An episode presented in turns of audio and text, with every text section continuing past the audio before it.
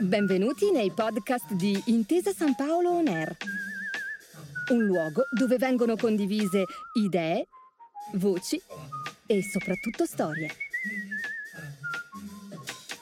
Buon ascolto. Saper guardare lontano e fuori dagli schemi è fondamentale per chi si occupa di innovazione. Di recente mi sono imbattuto in una riflessione di Daniel Vasella, presidente amministratore delegato di Novartis. Cosa impedisce l'innovazione? Il pericoloso insieme di paura e compiacenza, rimanere dove sei per paura di fallire, di investire denaro e di fare le scommesse sbagliate.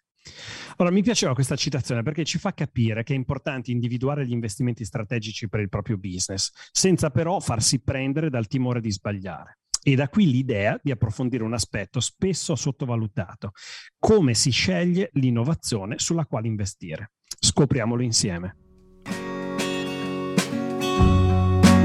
Benvenuti in A Prova di Futuro, il podcast di Intesa Sanpaolo On Air che dà voce a chi l'innovazione la vive ogni giorno. Io sono Alberto Mattiello e insieme ai professionisti dell'Innovation Center di Intesa Sanpaolo racconteremo esperienze, casi studio, punti di vista e strumenti che ci aiuteranno a capire che forma avrà il prossimo futuro. In questi giorni ho incontrato Elena Priotti, Head of Planning e Strategic Project di Intesa Sanpaolo Innovation Center, che dal duemiladiciannove fa parte del team dell'Innovation Center di Torino.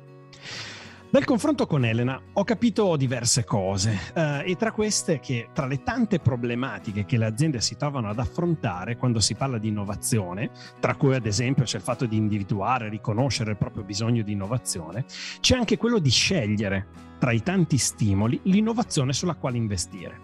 Allora gli imprenditori, i consulenti, i collaboratori, a volte per quanto possa far sorridere anche i familiari ed amici, hanno costantemente idee su come un business deve crescere, su come i prodotti debbano cambiare, quali sono i nuovi servizi, i nuovi processi. Ma la decisione finale su cosa concentrarsi, da dove partire, come mettere a terra le idee, rimane spesso nelle mani del singolo imprenditore, che tende ad affidarsi tante volte al proprio istinto. E la stessa situazione spesso la vivono anche gli investitori, la vivono gli acceleratori di startup, i founder delle startup. Allora, su questo punto Elena è stata molto chiara. Sulla carta le idee sono tutte molto interessanti e accattivanti e ogni azienda ha diverse anime, obiettivi e relazioni e le innovazioni devono tenerne conto.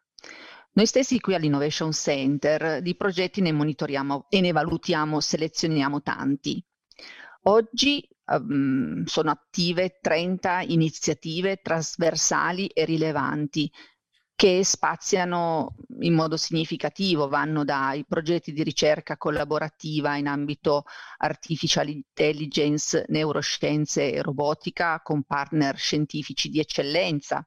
Poi ci sono progetti a supporto dello sviluppo di ecosistemi di innovazione in Italia, a Torino con ehm, Techstars eh, sulle Smart Cities, a Firenze con eh, Fondazione C R Firenze e Nana Bianca sull'Italian Lifestyles. Le- recentemente abbiamo lanciato quello di Napoli sulla bioeconomia, TerraNext con Cassa Depositi e Prestiti. Poi progetti per il gruppo Intesa Sanpaolo, ma anche eh, iniziative di respiro internazionale, quali ad esempio quelle che abbiamo fatto presso Expo Dubai duemilaventi. Elena nel suo ruolo si occupa di supportare la valutazione, la prioritizzazione e il monitoraggio delle principali progettualità dell'Innovation Center. Allora il tema e, e l'obiettivo poi della chiacchierata che abbiamo avuto era quello di cercare di capire insieme cosa serve per scegliere il giusto progetto di innovazione. Serve un metodo condiviso e una forte azione di change management. Uh, nel duemiladiciannove abbiamo messo a terra una metodologia che abbiamo progressivamente implementato in condivisione con tutte le strutture di Innovation Center. E la metodologia eh, aiuta nella fase delle scelte e eh, quando si deve valutare se avviare o non avviare una progettualità, ma anche a operare un monitoraggio delle stesse fino alla valutazione degli impatti ex post. L'introduzione di una metodologia ha richiesto un cambio di approccio e il processo di cui ci siamo dotati va infatti nella dif- direzione di fornire un supporto oggettivo alla scelta tra progetti eh, che sono accomunati con medesimi parametri e poi ehm, gli stessi parametri sono utilizzati anche per valutare gli obiettivi raggiunti a chiusura del progetto. A questo punto vorrei ricordare un aspetto importante di Intesa Sanpaolo Innovation Center, la sua focalizzazione è su quella che chiamiamo innovazione paziente, quella che si realizza attraverso la ricerca costante di nuove frontiere e ha come direttrice una visione che è quella di un gruppo, quello Intesa Sanpaolo, attore dell'ecosistema, per cui l'innovazione e la tecnologia sono fattori abilitanti per innescare percorsi di crescita e per la sostenibilità dei territori e del paese. Lo sguardo quindi di, di Intesa Sanpaolo Innovation Center è necessariamente strabico, un occhio al breve termine e quindi a un impatto più eh, immediato, l'altro a lungo termine. Quindi, come si può immaginare, qui all'Innovation Center ci si trova ad operare in diversi ambiti e con diverse prospettive. L'ambito della valorizzazione del know-how, l'accelerazione e la crescita di start-up, l'open innovation per le imprese, la diffusione della cultura e del network dell'innovazione. È stato quindi necessario individuare metriche comuni, ed è stato anche difficile o comunque sfidante farlo, condivise e stabili, su cui poggiare le analisi e supportare le scelte delle progettualità ritenute più rilevanti. Noi sappiamo che ogni azienda ha degli asset su cui deve appoggiarsi per raggiungere gli obiettivi di mission. Per innovare ovviamente non basta la capacità di investimento finanziario, sarebbe troppo facile, lo sappiamo, ma serve soprattutto consapevolezza di chi si è, di dove si vuole andare e qual è la storia che si vuole continuare a raccontare. Ovviamente il tutto poi va calato nell'ecosistema in cui si opera. Allora, questo è un discorso duplice, vale sia per le grandi aziende più strutturate che per le piccole start-up. Ma sentiamo a questo punto il, il punto di vista di Elena su questo tema e su quali sono le leve principali a cui le aziende si devono affidare. Vi anticipo che sono cinque e qua io consiglierei di prendere qualche appunto. Occorre andare oltre le tradizionali leve finanziarie economiche e guardare a, all'approccio che deve essere basato su visione e concretezza. La nostra attività si fonda su una incessante ricerca e studio di segnali anche deboli che possono preludere a disruption tecnologiche di impatto per i settori e i nostri clienti. Dobbiamo sempre associare, unitamente alla curiosità e bellezza della pagina bianca da riempire, la declinazione del valore generabile, secondo logiche magari non tradizionali, competenze acquisite, reputazione, nuove connessioni dell'ecosistema dell'innovazione.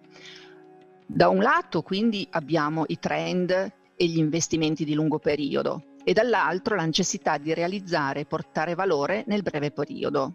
La seconda leva è il metodo, fondamentale per approcciare qualsiasi tematica organizzativa, perché ogni giorno sul tavolo di lavoro arrivano decine di stimoli diversi e senza un metodo di selezione si rischia sia di perdere focalizzazione sulle priorità, sia di non generare tutto il valore che potenzialmente risiede in un progetto. Il metodo è ancora più importante proprio perché è difficile, quando si parla di innovazione, individuare e far percepire il valore del progetto, dell'iniziativa, che non si rifletta nella trimestrale o nel bilancio dell'anno. A questo proposito ci siamo dati un modello di valutazione delle diverse iniziative che costituisca un reale supporto alle decisioni, basato non solo sulle risorse assegnate o sulla sponsorship, ma anche sul valore intangibile di conoscenza ed esperienza generabile, ben consci della possibilità di insuccesso ovviamente, prevedendo quindi stringenti momenti di confronto per rimodulare le attività. Approccio e metodo. Le prime due leve citate da Elena ci danno l'idea del rigore che è fondamentale avere per mettere ordine in un contesto che altrimenti rischia nella sua ricchezza di essere ovviamente dispersivo e di farci perdere tante volte di vista quello che è l'obiettivo finale. Però metodo e rigore eh, da soli non bastano. Ci sono altri aspetti altrettanto importanti, lo sappiamo, e sono quelli che ci fanno capire che comunque c'è sempre una dimensione anche di passione, di intuizione, di creatività, di personalità all'interno dell'attività di innovazione. La terza leva è la condivisione, condivisione di progetti da portare avanti perché ogni nostra idea ha un committente. Spesso sono le B U del gruppo con cui il colloquio è costante a sottoporci ambiti di interesse da approfondire, altre volte ci muoviamo noi dell'Innovation Center in autonomia. E poi c'è la condivisione della cultura dell'innovazione, sia verso il gruppo che possa ispirare visione e iniziativa, sia verso l'esterno tramite un piano di eventi molto ricco per portare l'innovazione nei territori nazionali ed internazionali. La quarta leva sono le persone, perché l'innovazione passa dalle persone, dalla loro voglia di ingaggio, impegno e dalla loro determinazione. Ma quali persone e con quali caratteristiche? Un curriculum di eccellenza nelle diverse discipline serve, ma poi occorre anche un instancabile senso della scoperta, curiosità e pragmatismo, un'attitudine al realizzare che porti a non scoraggiarsi, una continua spinta verso la contestualizzazione rispetto a dove siamo. E nei responsabili la capacità di integrare esperienze, competenze, caratteristiche diverse, anche di genere, valorizzandoli insieme. Da uno studio condotto proprio all'interno di Intesa Sanpaolo Innovation Center sono emerse tra le caratteristiche principali che determinano il profilo di un innovatore l'essere resilienti e aperti al cambiamento, avere capacità di sperimentare, comprendere il contesto, avere autonomia, motivazione al lavoro e propensione al rischio. Io aggiungerei anche il tema dell'ascolto attivo e dell'umiltà, perché per quanto pensiamo di essere bravi, nel mondo c'è sempre qualcuno che è più bravo di noi e può insegnarci qualcosa. La quinta leva è l'organizzazione, che deve trasmettere quella fiducia necessaria perché le persone possano confrontarsi apertamente senza pregiudizi, fare proposte e intraprendere nuove strade. Grazie a queste cinque leve, quindi, ogni azienda può avere coscienza dei fattori sui quali può fare riferimento per realizzare la propria mission e anche per innovare. Ma rimane un tema sostanziale. Come posso rendere oggettive le decisioni sugli investimenti in innovazione? Allora, quali sono gli strumenti di analisi che possono essere messi a disposizione anche di culture diverse e che si applicano a progetti di natura non comparabile? Anche perché vi ricordo che innovare è sempre un processo cross-funzionale. Elena e il suo team hanno costruito un algoritmo, ci lavorano da anni e ora è in uso nell'intero sistema decisionale dell'Innovation Center. Siete curiosi? Volete sapere come funziona? Qui sentiamo Elena come ci può aiutare. Il processo di cui ci siamo dotati supporta la decisione con criteri e parametri oggettivi. Abbiamo scelto di considerare tre dimensioni decisionali rilevanti.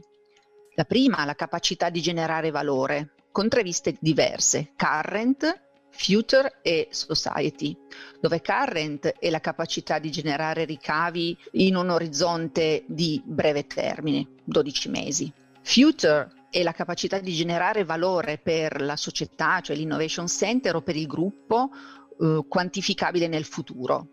Society invece è la generazione di valore per il territorio, la comunità, il paese. La seconda dimensione è l'attinenza alla mission e alla realizzabilità, dove teniamo in conto l'attinenza rispetto alle tematiche distintive dell'Innovation Center e del gruppo, la probabilità di successo nell'orizzonte temporale indicato, la certificabilità, ovvero che esistano certificazioni, richieste di verificabilità dell'iniziativa, quindi la committenza da parte delle business unit, obblighi normativi. Da ultimo, ma assolutamente non meno importante, è la dimensione legata all'impegno di risorse umane ed economiche. Nel momento in cui l'owner analizza il progetto, a ciascuna dimensione è attribuito uno score che va da uno a cinque. Questo sistema di scoring consente di rappresentare ciascuna iniziativa in una matrice decisionale suddivisa in quattro quadranti sulla base dell'effort e dello strategic fit and value. Questo processo ci consente di valutare l'iniziativa a sé stante, ma anche di reali- rappresentare l'insieme delle iniziative secondo criteri omogenei, in modo sintetico nell'ottica di comprendere tempo per tempo qual è la composizione del portafoglio da un punto di vista di bilanciamento e di diversificazione. La raccolta delle iniziative e l'analisi condivisa del livello di priorità viene effettuata con l'obiettivo di garantire sempre un efficace, coerente e sostenibile mix di risorse impiegate, valore atteso e il livello di attinenza agli obiettivi e mission della nostra società e del gruppo.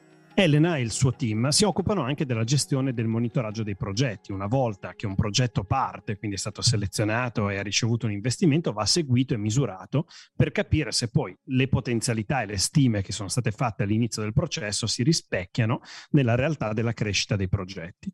Allora, anche qua c'è un tema interessante: sulla base di quali fattori possiamo capire se stiamo o meno sviluppando innovazione, che differenza c'è anche tra innovazione e creatività. L'innovazione, lo sappiamo, non è un processo lineare e prevedibile, ma questo non significa crearsi degli alibi.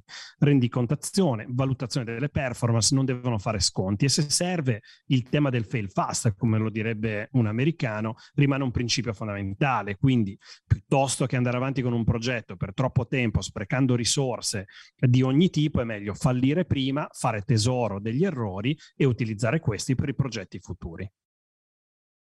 Nel momento in cui si valuta un progetto, l'owner, grazie al processo che abbiamo individuato, è guidato nel ragionamento e nell'individuare gli obiettivi e benefici che intende conseguire. Sulle iniziative facciamo un monitoraggio attivo come minimo con cadenza trimestrale. È in capo all'owner la responsabilità di segnalarci e condividere eventuali punti di attenzione, necessità di modifica e aggiornamento del progetto e delle fasi originariamente previste. Concluso il progetto, all'owner è richiesto di fare una valutazione dell'iniziativa secondo analoghi parametri. È così possibile verificare se e quali obiettivi iniziali sono stati raggiunti nell'ottica di apprendimento.